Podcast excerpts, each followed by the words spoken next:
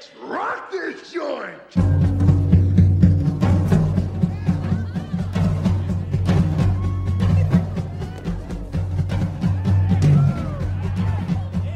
Sejam bem-vindos, meus caros amigos analistas do comportamento. Eu sou Ian Valderlon e ser pragmático não é o mesmo que ser prático. O miserável é um gênio! Aprendi com o Maia numa aula aí. Essa fechou. E aí, galera, eu sou Adilon Duarte e eu quero saber se filosofia em análise do comportamento também se faz no bar. Aplausos. Arrasou, bonita. Eu, eu, eu acho que é uma das melhores, inclusive. Eu acabo de coletar evidências empíricas isso aí, hein? É.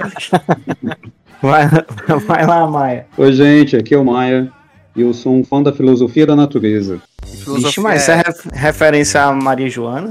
Não, filosofia da natureza é a primeira definição de ciência, né? Articulada. Ah, Filosofia natural. Entendi, Era assim que a claro. ciência se chamava. Ciência veio da filosofia. É, você está uma pessoa muito revolucionária nos últimos anos, eu não duvido nada. É, é porque a minha referência foi muito velha, eu reconheço. Vem da física. A física se chamava filosofia da natureza. Agora faz, fez mais sentido pra mim. Até o século XIX, hein? Pois é. Eita, dia desse. Vai lá, Thiago. Fala pessoal, sou o Thiago Magalhães e eu digo que é possível escrever um livro de filosofia composto inteiramente por piadas. Não foi eu que inventei isso, foi o Wittgenstein. Essa gente inventa cada coisa. Ele, ele existe esse livro? Não, ele só coisa que ele a escreveu era piada, né? Ele, ele lançou a hipótese, deve estar esperando algum filósofo cearense implementar, né? Ele prática. levantou, né? Levantou, né? Hein, Thiago, existe, existe uma filosofia do humor? Alguma coisa nesse sentido? Mas existe, viu? Tem uma produção bem interessante sobre. Sério, cara? Tem. Olha aí. Tem sim, tem sim. Tem. A gente pode. Tem, por exemplo, um pessoal que discute ah, o aspecto subversivo e político de, de grandes humoristas, né? Da, É. do humor como uma Ah. forma de representar a sociedade, uma É, então a, a eterna discussão do é, qual é o limite da piada é uma discussão filosófica, né? É uma discussão filosófica, porque discute moral e ética. E valores cultura. Olha aí, macho. olha aí, macho. É por isso Vamos que lá. nenhum humorista consegue responder essa pergunta? E como eu falei pra vocês, olha, eu ainda quero fazer o episódio sobre a, a representação da ciência na ficção científica. Tem um pouquinho a ver com isso também. Viu? Oh, mas é só É, fazer o roteiro, mano. Mas é. Te bota pra frente, mano. Se é por falta de vamos, vamos.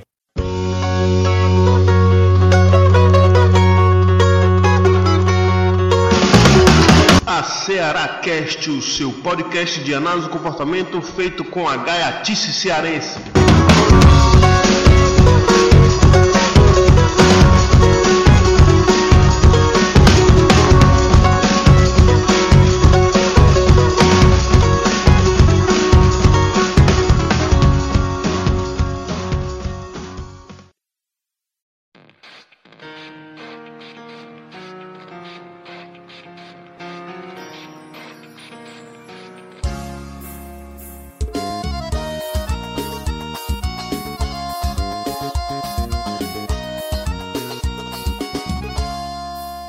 Muito bem, meus caros amigos, estamos aqui reunidos mais uma vez hoje para falar sobre a relação entre filosofia e análise do comportamento. Será que tem muita coisa a ver?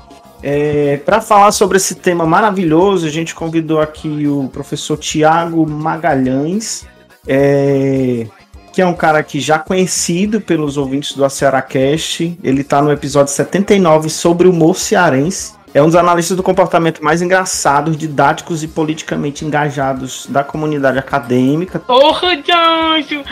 Tá bombando aí na- nos Instagrams da vida. Quem é aqui do Ceará e do Brasil sabe disso. Se você não sabe, tá sabendo agora. É, E o Thiago, sabe o que que eu acabei de perceber aqui? Nada a ver. Que ele veio no episódio 79 e a gente tá no episódio 89. Então a gente tá numa razão fixa 10, que é uma razão muito grande para trazer um convidado de novo, né? Com problema É. obsessivo compulsivo.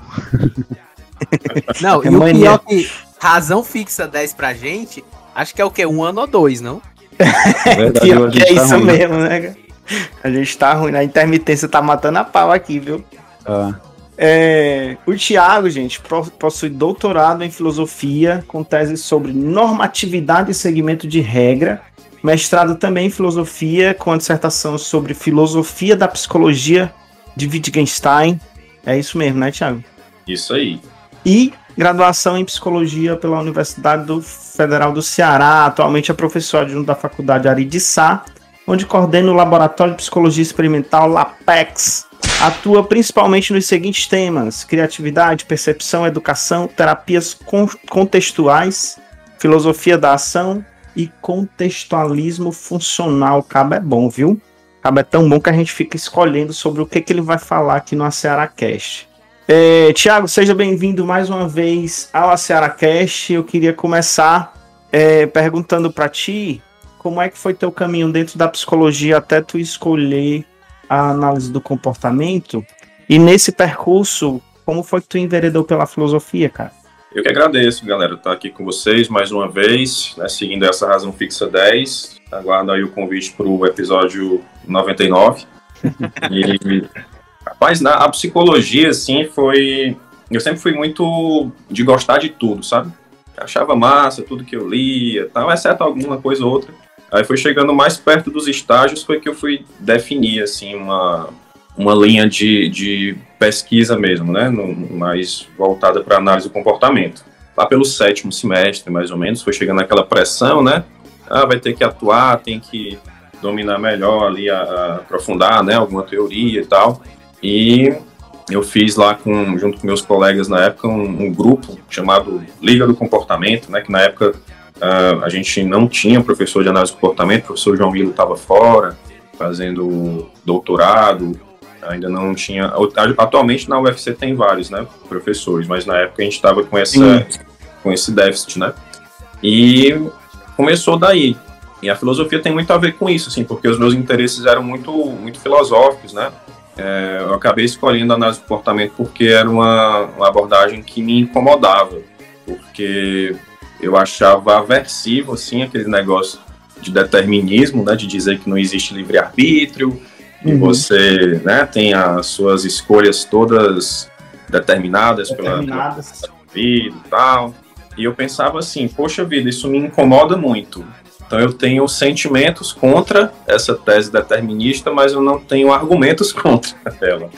Eu não, não, não sei muito bem como é, rebater isso racionalmente. É só uma rejeição num nível assim mais emocional, né? Visceral. Visceral, exatamente. Aí começou a partir daí, eu acabei fazendo monografia sobre temas relacionados à, à filosofia, né, da análise do comportamento, é, sobre essa temática da responsabilidade e tal.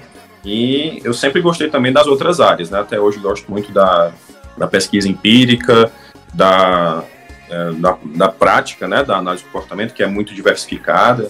Uhum. Eu, no meu caso, né, atuo na, na clínica, também com algumas questões educacionais, e, e sempre valorizei demais essas áreas também. E no mestrado, eu queria é, fazer é, esse percurso que muita gente fez, né? O Ian fez, de ir para o Pará e tal, alimentar os macacos do, da escola de primatas e tudo. Aí acabou não dando certo na época, né? Não tinha grana para ir. O incentivo, o incentivo, o incentivo é, político era, era diferente, né? Total, total. Era outro contexto, né? E acabou que é, alguém me deu essa ideia, né? Ah, mas tu gosta tanto de filosofia, por que tu não, não faz aqui né, o, o teu mestrado? Aí eu pensei, rapaz, é mesmo, né? Aí peguei lá, é, faltando assim algum, algum tempo para a seleção, comecei a ler Wittgenstein, que foi o autor assim que me sugeriram. Uhum. É um autor que tem mais afinidade e tal, com, com Skinner, né? Muito parecido. Inclusive, meu primeiro artigo que eu publiquei é justamente uma comparação mostrando o que que não tem de parecido, né? Entre uhum. Skinner e Wittgenstein. Né? Todo mundo fala muito dessas semelhanças, mas fala pouco das, das dissimilaridades, né? Aí, enfim, eu acabei fazendo o, o, mestrado aqui sobre esse autor, que na época eu conhecia pouco, mas eu fui gostando cada vez mais. Me dei muito bem também com minha orientadora, ela tem um estilo de orientação assim que é, combinou muito bem comigo. E foi bastante produtivo, aprendi bastante coisa. Estudei assim num programa que não tinha menor, uma menor afinidade com, com análise do comportamento, o que acabou sendo vantajoso, né? Porque eu acabei estudando filosofia de filósofo mesmo, né? Não, Uhum. não filosofia né, de analista do comportamento, que acaba sendo algo muito segmentado, né? Muito restrito, né? É, aí deu uma ampliada muito boa, né, no- nos horizontes. Porque tu fez no, nos programas de, no programa de filosofia mesmo, né? Isso, um programa de filosofia. Aí, tipo, a minha primeira ideia era essa, né? Tentar fazer uma aproximação entre análise de comportamento e Skinner. Aí foi vetado, né? Me me deram logo a real, assim. Se você vier com o negócio de Skinner aqui na seleção, não vai, não vai passar, não. Aí eu, beleza, tá bom então. Quer ver como eu sei fazer essa porra aqui? Só sobre esse outro autor aí? Então vai. Né? E fiz lá o, o projeto, né? Sobre o, questões éticas e tal, no, no, no Wittgenstein, e acabei mudando depois para falar sobre a filosofia da psicologia, né? Do Wittgenstein, que é uma parte, assim, bastante substancial da, da obra dele, né? E, e- assim, Aí- só pra gente saber, Thiago, Ah. tu, tacou, tu tacou Skinner na tua dissertação, não tacou? Rapaz, pior que não. A dissertação... Não? Mentira, dissertação- cara. Não tem, eu acho que não tem nem esquina na, na bibliografia, não tem nada, nada de, É, macho. De análise de comportamento. Ela acabou sendo, assim, uma coisa que me frustrou bastante, né? Que mestrado são dois anos, né? Pode esticar para dois anos e meio. E acabou sendo a exegese pura, né?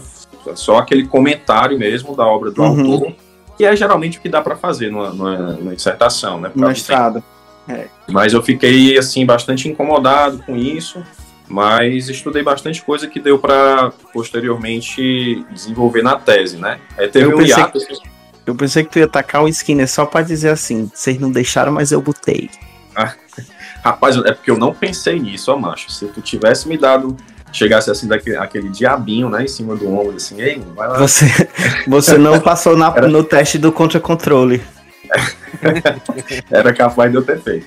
Mas eu, eu fiz um pouquinho isso no doutorado, assim, eu tive um, um, um hiato, né, porque eu comecei a, a- a atuar como professor já no primeiro ano de, de mestrado, né, Uhum. e já melhorou bastante, assim, já teria condições de eu fazer o doutorado fora, né, fazer com, com psicologia experimental, que era o que eu queria inicialmente, mas a minha experiência com a filosofia, assim, foi muito impactante, assim, eu decidi realmente esperar abrir o programa de doutorado na, na UFC para fazer lá com a mesma orientadora, que realmente foi muito intenso, assim, muito produtivo, né. A minha orientadora, a professora Maria Aparecida Montenegro, é, que é idolatrada por todos os seus alunos, né, uma pessoa fantástica, muito competente e que tem assim uma marca muito forte na, na minha formação.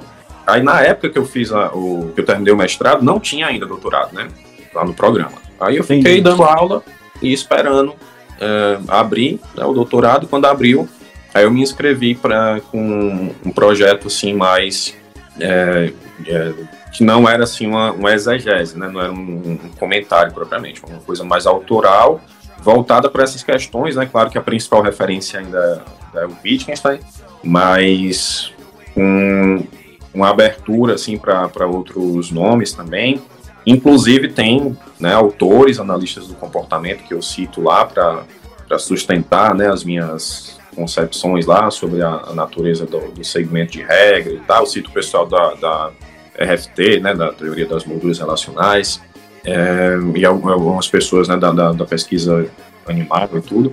E então foi mais ou menos esse percurso e chegou né, nesse, nesse contexto né, do doutorado, é, de eu ter assim, uma experiência muito, muito gratificante, né, foi muito pouco usual assim, né, esse meu percurso, porque eu estava terminando o doutorado e eu estava assim muito empolgado, sabe? Eu escrevia lá os negócios, levava para minha orientadora, a maior alegria do mundo. É, e, e, tipo, é geralmente ao contrário, né? As pessoas não têm essa, esse reforço intrínseco no final de doutorado, não.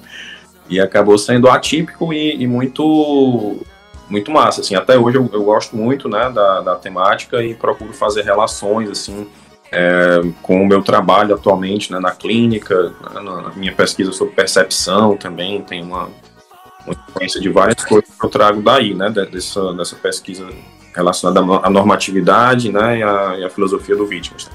Aí, Thiago, essa parte aí a gente, eu, eu vou já te perguntar mais específicas sobre ela, porque eu acho que é, baseado na tua fala, tem muita coisa pra gente discutir da relação prática, né, da, da filosofia pra psicologia.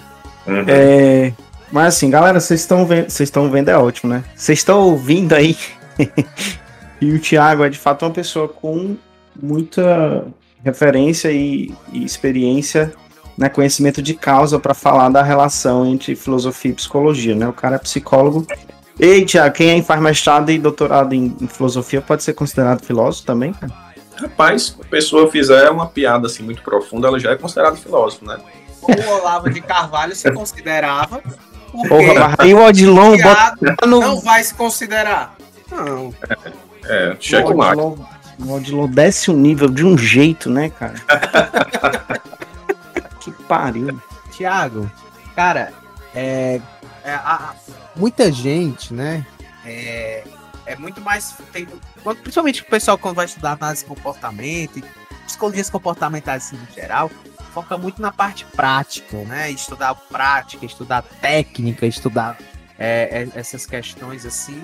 E tem uma galera assim que, eu- que ignora é, a filosofia, a parte da filosofia do tripé né, da análise de comportamento, esse, ignora esse pezinho que é a filosofia.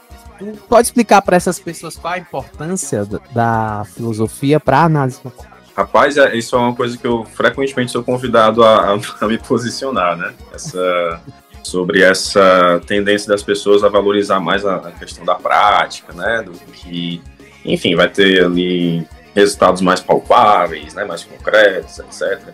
Eu, eu lembro, assim, nitidamente, é uma é uma coisa que eu fico indignado, não, não foi só uma vez, assim, mas eu, eu lembro que teve uma, uma colega minha, professora, que eu estava falando, né, desse meu histórico de ter estudado primeiro análise de comportamento, depois ter ido fazer o, o- o mestrado em filosofia, aí ela me disse assim, rapaz, mas também tu foi fazer um mestrado num negócio que não tem nada a ver com análise de comportamento, né?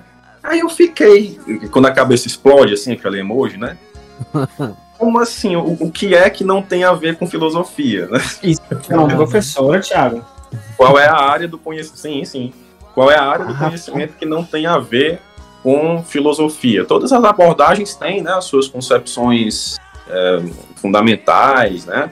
É, nada tá, tá livre de, de aspectos filosóficos, né? Então, eu acho que é, isso é uma necessidade mesmo da sociedade contemporânea, sabe? A gente tem que investir mais assim, em educação, divulgação científica, para as pessoas perceberem como é fundamental você não fazer essa segmentação do conhecimento, né, colocando essas áreas ditas práticas, né, como algo à parte, né? Então esse, esse processo de, com perdão do termo, né, de idiotização que a gente está vendo na, na sociedade tem muito a ver com isso, né? As pessoas é, verem as coisas de uma maneira muito, muito fragmentada. né? E, a, e a filosofia ela tem justamente esse papel. né? A filosofia é, é essa a busca hiperbólica das razões, né? Essa tentativa de levar a nossa racionalidade ao, ao nível máximo de profundidade que a gente conseguir e vai responder basicamente, né, o que a gente quer saber a respeito de quem a gente é, né, onde, é que a gente está, o que é que a gente está fazendo aqui. Isso é muito fundamental, né? E eu vejo isso muito claramente assim, no modelo clínico né, que, eu, que eu utilizo na minha prática psicoterápica, né, na, na terapia de aceitação e compromisso. Né? Então você tem ali a, a, toda essa, essa discussão sobre valores, né, sobre a, aquilo que faz a nossa vida ter um significado, né, aquilo que faz a gente é, viver uma vida que vale a pena ser vivida. Né? Isso aí é profundamente filosófico, né? Então, quando eu leio o ACT, né, Sim. quando eu leio os textos de terapia de aceitação e compromisso, eu fico toda hora remetendo para as minhas discussões com a minha orientadora, né, sobre Platão, sobre, né, não é nem um autor assim recente, né? Platão é um dos, é um dos grandes nomes né, da, da, da antiguidade e tal. E lá você já tem reflexões que são muito valiosas, né? Então, muitas vezes as pessoas têm esse pensamento cientificista barato, né? De querer excluir nessa, essas formas de reflexão é, filosóficas, né? Que são, na verdade, fundamentais, né? Então, eu, eu vejo muito essa necessidade, né? De a gente mostrar isso, né? Essa, a filosofia é que dá pra gente essa capacidade de contextualização, né? De reflexão crítica, né? A respeito da realidade, Então a gente está falando aqui numa perspectiva contextualista, né? Seja de uma perspectiva mais tradicional, behaviorista radical, seja numa perspectiva mais é, voltada aqui para o contextualismo funcional, né? Para as terapias contextuais mais recentes, né? a gente está nesse nesse campo do contextualismo. E, e, a filosofia ela é um grande exercício mesmo de, de contextualização né, das coisas, de entender a, as coisas profundamente, né, realmente buscar assim até o, o, os últimos recursos, né, compreender a nós próprios e a realidade que nos cerca. Eu acho que, que, que a, a gente, né, a nossa área aqui é a análise do comportamento é, e a parte analítica ela não se sustenta só com a prática nem com a experimentação, né? Você precisa de milhares de ferramentas é, conceituais para poder fazer sentido na, é, analiticamente falando. Pronto, então, tipo, até porque, por exemplo, tu, o cara. É... Como é que o cara vai fazer uma boa análise funcional sem ter é, o, o conceito filosófico de liberdade bem, bem estabelecido na cabeça, né? É, de, exatamente. De não, tem, não, tem, não tem uma boa noção sobre isso que o Thiago começou falando, né? Se você é. não tem uma, le, uma leitura mínima sobre determinismo é, e análise do comportamento, né? Você talvez não consiga fazer uma boa análise também. E a grande questão quando a gente leva isso para a clínica, por exemplo, é, tá, uh, uh, uh, como é que isso afeta a minha prática? Afeta de forma direta. Dependendo do que eu entenda como sendo sujeito, por exemplo, em relação ao determinismo e indeterminismo, eu vou atender ele de um jeito diferente, eu vou explicar a queixa clínica de um jeito diferente, eu vou trabalhar as estratégias de intervenção de forma diferente. Então, pode não parecer, mas tudo que a gente faz dentro do consultório, dentro da clínica, depende da maneira como eu entendo o conhecimento e como eu entendo o sujeito. Isso é filosofia. Sim. Concordo. É, inclusive, eu queria aproveitar esse contexto justamente para voltar a discussão com o Thiago de como é que a filosofia se insere na análise do comportamento, né? Porque ela, ela meio que começou experimental, né? E aí, ou, ou, ou ela era prioritariamente experimental e tinha poucas discussões filosóficas, mas depois a gente tem alguns marcos importantes de como discussões filosóficas ou uma filosofia analítica comportamental se inseriu aí na área. Pode falar para a gente sobre isso, Thiago? Com certeza, com certeza. Assim, é, essa história, né, da relação entre a, experimentação e a, e a, filosofia, ela é bastante complexa, né? Então, uhum. se a gente for pegar, assim, a, a figura do Skinner, especificamente, é, a gente vai perceber que tem ali uns trabalhos experimentais que ele faz, né, com, com base num, num tipo de behaviorismo anterior ali, é, mas os primeiros trabalhos acadêmicos dele, na verdade, são filosóficos, são conceituais, né, mais especificamente. Então ele tem ali é, uma, um, ele faz um grande apanhado, né, um levantamento histórico a respeito do conceito de reflexo, né. É... Se você pegar essa parte também, vai ter assim uma, um monte de coisa para ser explorada, né. Então ele tem lá aquele aquele conjunto né, de, de, de, trabalhos, você vê a coisa caminhando junta, né? Na verdade, ele tem é, esse esforço conceitual, se a gente não quiser dizer assim, estritamente filosófico, né? Mas ele, ele vai fazer essa, essa discussão inicialmente sobre os limites do conceito tal, o que é que caracteriza, né? Não tem como dissociar, né, cara, essa origem é, da análise do comportamento, pelo menos avaliando a influência do Skinner, né? De fato. Que, você que pode ter, você pode ter atualmente, né, por exemplo, depois dessa evolução toda, é, na verdade existem inúmeros, né, cientistas que vão se dedicar ali a, a, produzir dados empíricos e tal, e vão fazer um trabalho estritamente experimental, né, sem que ele próprio, cientista, faça ali uma, uma reflexão conceitual filosófica sobre o que ele está produzindo. É o caracteriza uma pesquisa básica, né? Isso, uma, uma pesquisa básica ali a, a mesma coisa com a, a, área da, da, intervenção prática, né? A pessoa pode fazer ali o seu trabalho na clínica e tal, sem ela produzir uma reflexão eh, inovadora, né, em termos filosóficos e tal. Isso aí costuma ser, na verdade, o, o mais é, prevalente, né? Mas... Inclusive, só abrindo um parênteses, né? É, no mestrado e doutorado eu fiz pesquisa experimental básica, né? Fiz pesquisa básica. E aí a gente e nossa área é cultura, né? A ciência é cultura comportamental, que é uma área meio polêmica aí na análise do comportamento. A gente não tem dados suficiente para afirmar um monte de coisa, mas a gente discute um monte de coisa. Enfim, é, é bem, né? Tá ali no limite das, das discussões. E aí, quando a gente vai publicar, às vezes tem os comentários assim, né? Ó, você tá utilizando o conceito tal, mas conceito tal, não sei o que, não sei o que. E aí parecerista ou aparecerista, não sei, faz lá uma discussão gigantesca conceitual sobre o conceito que a gente tá utilizando na pesquisa básica. Aí quando a gente vai avaliar, né, a gente, o orientador, a gente fala assim, mas gente, a gente não tá fazendo um trabalho conceitual, a gente tá fazendo uma pesquisa básica, tá aqui o dado. Depois a galera vai pegar esse dado e correlacionar com a discussão filosófica, né? É, é, mas até quando a gente vai publicar um dado de pesquisa básica, às vezes tem alguém ali que, que sugere que a gente faça uma discussão filosófica mais aprofundada.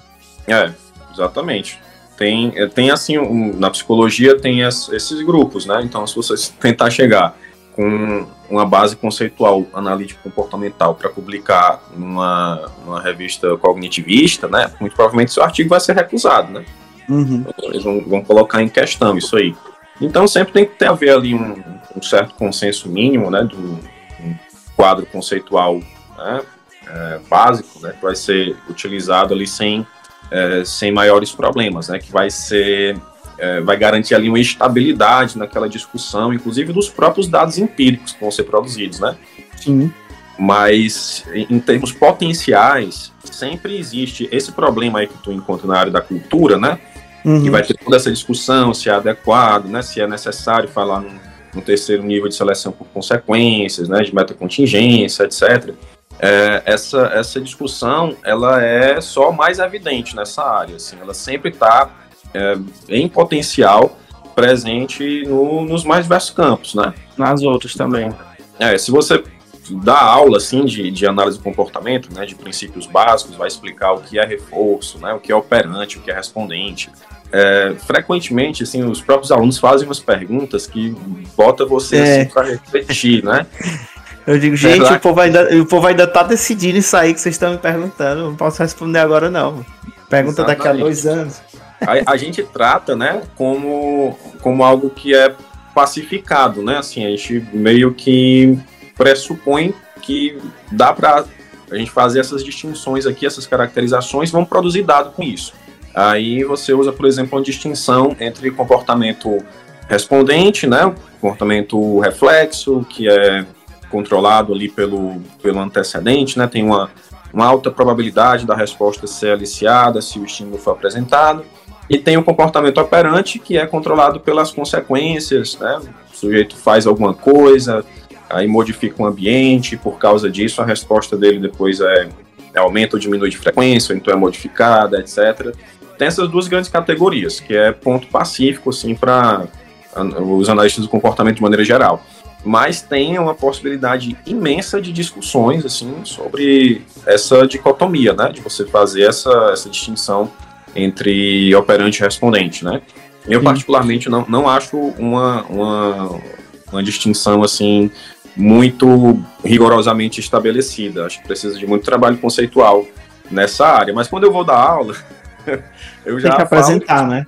eu falo em termos dicotômicos porque é mais didático e tudo mais, né? Para ter uma primeira impressão é mais, é mais fácil, né? De, de, de você aprender.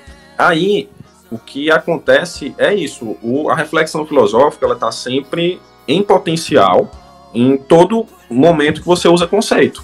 Ela sempre está lá. Mesmo que isso não seja uma. É, isso não seja evidenciado. Aí na, na parte que vai ter mais essa, é, essas inovações, né? Como acontece aí na análise da cultura, né? Que o Ian estava falando.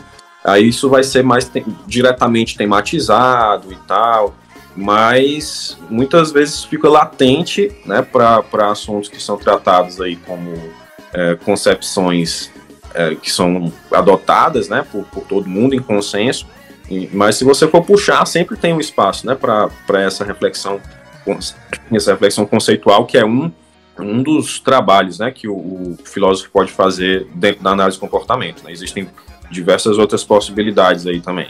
É, só um parênteses é que é, uma época dessa, não sei se foi 2017 ou foi 2018, saiu um, um volume especial, especial, não sei se foi da Rebaca ou foi da RBTCC. Gente, eu vou colocar o link aí desse volume no, no post para vocês, tá? Que foi um volume só para falar sobre o que é comportamento. Eu acho que tinha uns 7, 8 artigos. e assim, a discussão tá aí ainda, não tem consenso. Tinha discussão do tipo, ah, cacuete é comportamento. Era muito legal. É, movimentos viscerais a gente coloca como comportamento. Então tem um ah. monte de, de coisa. Sinapse é comportamento. Tem um, monte, tem um monte de discussão legal, assim, né? Então a gente de fato talvez nunca chegue, né, no ponto final, porque senão não, não é ciência e provavelmente deixa de ser filosofia, passa a ser ideologia, talvez. Vai lá, Maia, puxa aí a próxima parte do, do papo, pode ser? Uma das coisas que me preocupa muito como professor é como é que a gente consegue passar para o aluno que sem filosofia ele não consegue trabalhar com análise do comportamento, porque eu acho que não dá, não tem como você ir para uma clínica, para uma escola, para qualquer campo que você vá trabalhar com análise do comportamento sem entender as questões filosóficas que estão por detrás e dentro da abordagem, eu acho que não dá. Mas muitas vezes quando a gente começa a passar os conteúdos de filosofia, às vezes a gente corre o risco de ficar chato, porque o aluno vem querendo a prática. Ele vem querendo trabalhar no mercado, ele vem querendo ir pra rua, ele vem querendo botar a mão na massa. E a gente meio que dá uma puxada no freio de mão e diz assim, cara, tem coisa antes. Pega aí que antes de você ir pra rua tem algo que você precisa saber. Pensando do ponto de vista da cabeça de professor, como é que você vê a, a, essa passagem da filosofia para o aluno que está mais interessado em ir a campo do que discutir ideias de filósofos? Boa, boa. É, eu, eu, passei assim por um processo que me ajudou até a, a repensar um pouco essas coisas, sabe, Maia? Na, nas instituições que eu leciono, teve uma mudança de grade, que a gente tinha uma disciplina para análise experimental do comportamento, né? Uhum. A gente fazia ali os, né, aquele programa básico ali de, de condicionamento com os ratos, né? Quando, é, quando era permitido. E que é a parte que ensina conceitos básicos e tudo. E tinha uma segunda disciplina que era a disciplina de História e Epistemologia. Né? Então a gente tinha duas disciplinas para trabalhar, o, a temática da análise do comportamento e tal foi enxugada para uma. Né? Aí eu fui lá brincar de poliana, né? Beleza, tinha duas disciplinas, agora vou ter que dar o conteúdo em. Ter que, ah, né? Vou ter que dar o conteúdo em uma disciplina. Aí eu comecei a, a ver essa, essa virtude, né? Da, desse novo modelo, que era o seguinte: quando você tentava separar, colocar a filosofia numa, numa, disciplina e a análise experimental na outra, e deixava a clínica lá para outra, no, mais, mais para frente, aí você é, a, acontecia justamente essa, essa divisão, né, que a meu ver é bastante artificial, uhum. apesar de, é, enfim, de anteriormente se vê isso como uma, uma estratégia interessante, né, didaticamente, mas o, o que eu faço atualmente, apesar de eu ter menos tempo, é uma combinação mais interessante, eu acho, do ponto de vista do aluno, porque a gente vai é, costurando né, as duas coisas. Então, ao invés de fazer um momento, né, numa disciplina totalmente experimental, né, de conceito básico, sem muita reflexão filosófica, para depois fazer isso em outra disciplina, a gente mistura as coisas. Né? A gente começa ali com a apresentação histórica do, de grandes paradigmas, né? Eu escolho ali Thorndike e Pavlov, né, inicialmente, que aí já dá essa, esse direcionamento para o operante respondente, né? E vou fazendo as considerações, é, as considerações filosóficas, vou fazendo sempre em cima da teoria e em cima do, das repercussões práticas, né? Das coisas que eles estavam fazendo ali. Então, o que eu tento fazer é apresentar essa, é, todos esses setores, né? Da análise de comportamento da forma mais integrada possível, por mais que isso muitas vezes não é, não corra tão bem. Quando você chega, por exemplo, na disciplina de, de, de clínica, né, que a gente tem uma disciplina de análise de comportamento e uma disciplina de clínica no, no quinto semestre, uh, de clínica comportamental. Aí, quando chega lá na clínica, de fato, você vai ter uma dificuldade maior de inserir esses aspectos filosóficos. Mas eu sempre faço questão de deixar isso muito claro, né? pelo menos em, em alguns momentos ao longo da, da disciplina. Eu acho que o grande lance é esse, assim, não tentar é, refrear né, essa tendência que, que o aluno tem a, a ir atrás da, da prática, ir atrás do, do, dessa repercussão concreta né, do trabalho dele, mas é, inserir isso né, dentro de uma de um contexto também de reflexão filosófica que vai permitir é, justamente isso que na, na arte a gente fala muito, né? De você conseguir fazer a pessoa ver as coisas de uma maneira diferente, né? Que é, é algo que é profundamente filosófico, né? Tem uma, uma afinidade muito grande com, com esse trabalho do filósofo. Então acho que a, a gente tem que encontrar assim esses esses pontos né, mais apropriados para conseguir fazer essa, essa integração. Porque pelo, pelo próprio contexto né, que, em que os alunos vêm, né, na, na sociedade em que a gente vive e tal, né, essas pessoas que vão se interessar por uma filosofia mais pura e tudo, essas discussões um pouco mais elaboradas, né, de, de concepções filosóficas, realmente vai ser minoria. Né? Então, o que a gente tem que conseguir fazer é, é integrar né, mostrar como a, a reflexão filosófica ela traz assim uma possibilidade de até de flexibilidade mesmo, né, de você compreender melhor a si próprio, compreender melhor o seu cliente, né, e aquilo que vocês estão fazendo ali naquele contexto. Tiago, assim, nessa discussão aí, né, do, do seria, sei lá, enfatizar a importância dos saberes fi filosóficos para o futuro analista do comportamento. É, tu acha que, que entra naquela, naquela, acho que meio que, a, que a armadilha, né? Se você é, não entende por que, que, o, que, o, que o reforço reforça, sei lá, se você não entende funções de regras, é, se você não consegue analisar contexto, você acaba virando um, um aplicador de técnicas comportamentais, né? Uhum talvez um, um, um, lado ruim de não conhecer a parte filosófica vá por aí. Mas, tipo assim, sabe? O pior é que é massa. Você liga estudar isso. Eu, o primeiro livro que eu comprei de psicologia foi o Compreender o Behaviorismo, do Baum, né? Aí, enquanto tava tendo aqui, eu fui na, na estante ali e eu peguei o, o livro e eu fui dando uma folheada nele, né? Porque era bem numa época que eu tava começando a estudar psicologia, então tudo era muito novo. Era muito legal, era eu grifando as coisas e do lado eu escrevia assim, ó, massa, irado. aí teve uma que eu escrevi assim, ódio. Aí eu, ódio? Quando eu fui ver, era ele falando de metalismo. Aí eu, ah, eu sentia que o mal tinha falado com ódio. Isso aqui escrito com ódio, isso aqui. Sabe? Então, tipo, é, é, tem muita coisa massa, sabe? É muito legal estudar é, essa parte filosófica, né? Eu faz tempo que eu não pego, realmente faz tempo que eu não leio nada, anos. Eu não leio nada de filosofia assim. Mas eu gostava muito, era massa. Rapaz, tu falando aí agora, cara, eu me lembrei do dia que eu virei analista do comportamento. Foi numa aula sobre pragmatismo. Oi. Foi, cara, porque eu já entrei na psicologia ateuzão, né? Desde criancinha. Já nasceu herege. Não, acho que eu tinha uns 8, 9 anos quando eu comecei a expressar meu ateísmo. Aí é, a psicologia não fez muito sentido no começo para mim, né? Porque, você uhum. sabe. Porque, aí quando eu vi a aula do pragmatismo, cara, que ela falando lá, você não, não, né? Você não baliza suas análises utilizando explicações é, no âmbito metafísico, né? Com justificativas mentalistas e não sei o que, e tem o viés pragmático, que não é o mesmo de prático que eu usei na minha frase de abertura, né? Que você pensar nos conceitos pela é, potencial utilidade que eles possam ter, é o de estar aí, que essa bicha aí faz sentido. Aí nesse dia eu comecei a ligar as anteninhas para análise do comportamento, por causa da filosofia. Olha aí, massa, viu? Liga, sim, faz sentido. É, Thiago, só pra gente encaminhar aqui o nosso papo, tu pode trazer uns exemplos assim bem práticos de, de, de é, principalmente na tua experiência, né? Que tu, tu mergulhou na filosofia e é psicólogo, de como é, é essa visão reflexiva, né, filosófica, influencia diretamente na, na tua prática e, e que pode servir de conselho para outras pessoas. Show. É assim, como eu falei, filosofia tem muitas tarefas, né, a realizar. Tipo, o filósofo da análise do comportamento tem uma, uma ruma de coisa para fazer, né. Então, a gente vai desde a, daquelas reflexões éticas, políticas, né, que são fundamentais para a gente entender o momento que a gente vive, né, uh, atualmente, né, com toda, toda a sua complexidade.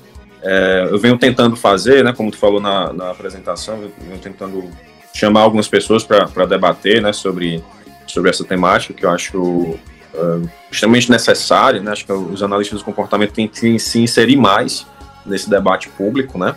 Falando, né, com a linguagem mais é, uma linguagem mais acessível, né, para as pessoas e tudo.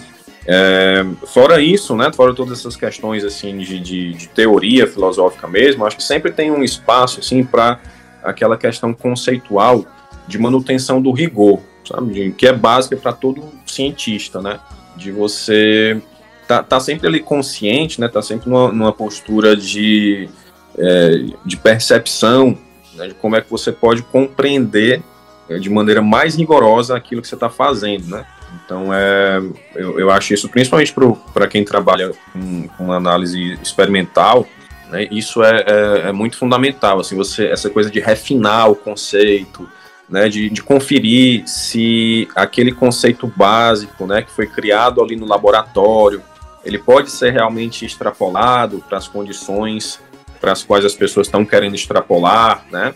Isso aí não, não é uma coisa gratuita, assim, não é uma coisa boba. Né? Se a gente for parar para pensar, né, a principal lapada que o behaviorismo levou na sua história, né, que foi a crítica do Chomsky ao, ao comportamento verbal, né, do, do Skinner, ela está muito baseada nisso, né. Então, o Chomsky ele fez duas críticas, né, uma do, do comportamento verbal e outra do uh, de um livro posterior chamado traduzido como Mito da Liberdade, né, mas o título original é para além isso, para além da liberdade, da dignidade.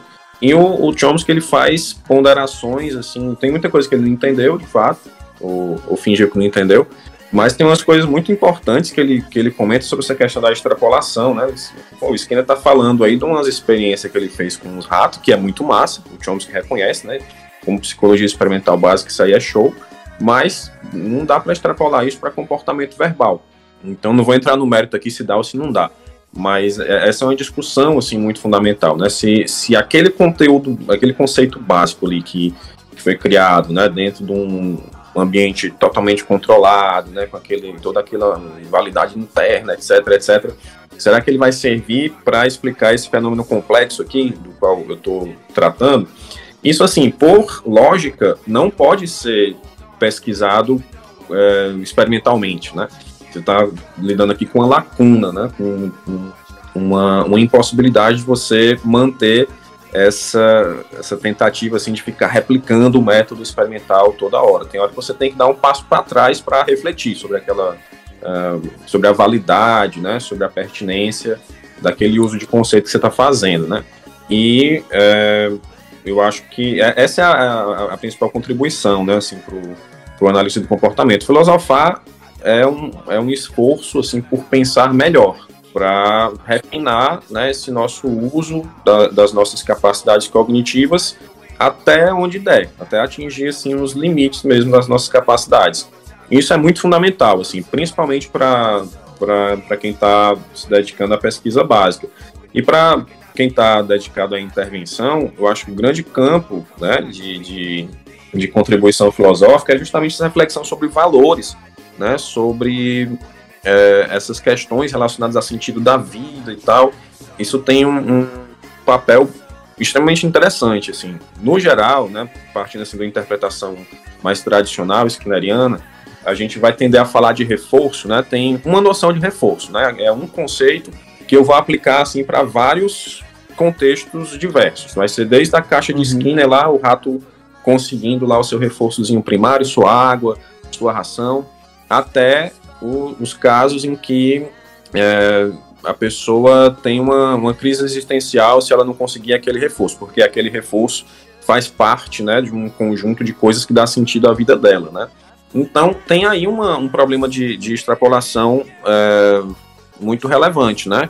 Eu acho que as terapias contextuais elas conseguiram trazer essa reflexão né, filosófica é, para o, o foco né, da, da, nossa atenção. Assim, até eu acho que os colegas que usam uma, uma versão mais tradicional, né, de terapia analítico comportamental, mais ortodoxa e tal, hoje em dia também se beneficiam né, dessa, dessa reflexão a respeito de, de valores, né, de sentido da vida, que foi trazida para o campo né, analítico comportamental, mais por esses teóricos né, da, da, da arte, né, da, da DBT, da FAP, né, esses modelos mais é, recentes, né. Então, acho que nesse esse movimento aí, né, o modo como você entendia reforço décadas atrás, o modo como você entende reforço atualmente, você consegue perceber assim como isso foi enriquecido a partir de uma, uma compreensão filosófica, né, de uma, uma disposição de estabelecer aqui uma, um esforço né, racional para compreender essas coisas. E no final das contas, quem se beneficia disso é o cliente, né? É. De qualquer pessoa, né? Porque ele vai conseguir ter um, um, um profissional ali com uma visão é, mais. É, uma visão assim mais próxima dessa, dessa complexidade, né? Mais, é, mais apropriada, né? Para lidar com essa complexidade que a sua. É, a sua existência aí de ser humano traz, né? Inclusive, sim, sim. É, o benefício da, de, de, você ter processos terapêuticos mais eficazes, né? Vamos dizer assim, consideram dimensões que talvez o reforço clássico não dê conta. Que é justamente isso, né? Esse, esse, esse, refinamento permite, permite alcançar essas outras dimensões. Exatamente. Então, Thiago, muito obrigado pela participação maravilhosa aqui na Ceará Cash. Sei que eu fico muito empolgado com esses temas com esse tema especificamente, eu espero que a galera que ouviu aí se empolgue também. Compartilha aí a palavra da filosofia, tá, gente? Análise comportamental. Ou discuta filosofia se você é analista de comportamento, que é muito importante é, para sua prática, para sua vida. Mesmo se você vá ser pesquisador, se você vai ser terapeuta, qualquer coisa assim, a filosofia vai estar lá presente e vai te ajudar em muita coisa. Então, galera, obrigado. Né? Para mim é um prazer enorme, né? Falar de filosofia, filosofar. Uh, eu, eu, eu, faço isso até quando não me pedem, né? Imagine me convidando aqui para esse, esse podcast massa, que é o Ceará Cast. Então é isso. Valeu, galera. Até a próxima. Se você quiser ver outras discussões, memes, textos, explicações muito maravilhosas sobre análise de comportamento, política, é, coisas da vida, conceitos, vá lá no perfil do professor Tiago. Eita, do professor Tiago Magalhães, tá aí o, o arroba dele vai estar aí no post para vocês. É, comenta, compartilha, divulga esse episódio para quem você achar interessante. Muito obrigado a todos vocês que participaram e a gente se ouve no próximo Ceará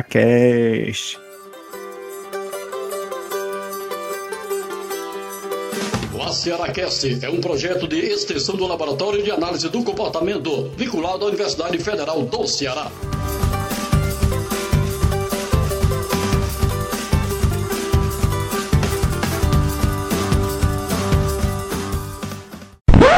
E o John Locke ganhava do Descartes na peia. Porque tem um porquê disso aí, ele era maior, tinha um braço mais comprido baseado único e exclusivamente na minha imaginação fértil.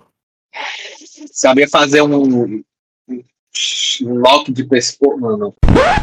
Tá, mas ó, se fosse no anime, o jutsu do, do, do Descartes ah, ia ser um jutsu só genjutsu, né? E o, e o do Loki ia ser um, um jutsu daqueles que mete a P diretamente no negado? É o Taijutsu. Taijutsu, ia ser um Taijutsu, pois é. Que diabo é Judson, mano? Pelo amor de Deus. E eu jurava que o William James era um pistoleiro. É boa. Mas vocês estão rindo, o que é que tá acontecendo? Não tô ouvindo direito. Eu, eu tô refletindo, macho, aí pra ver se eu rio. Ele tá um pouco de lag, assim. É, o William James é nome de pistoleiro. É o... Não é, cara, não sei porquê. Tem Velho Oeste, né, cara? William James. Parece, parece. Tem uma sonoridade. Em três estados. Vivo, é, vivo morto.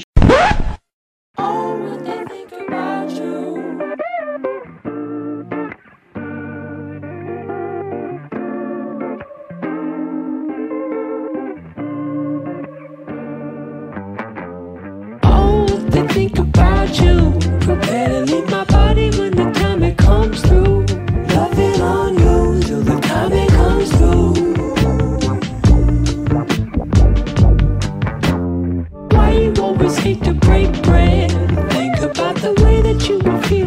100%. Joke's on you, and it's time to go.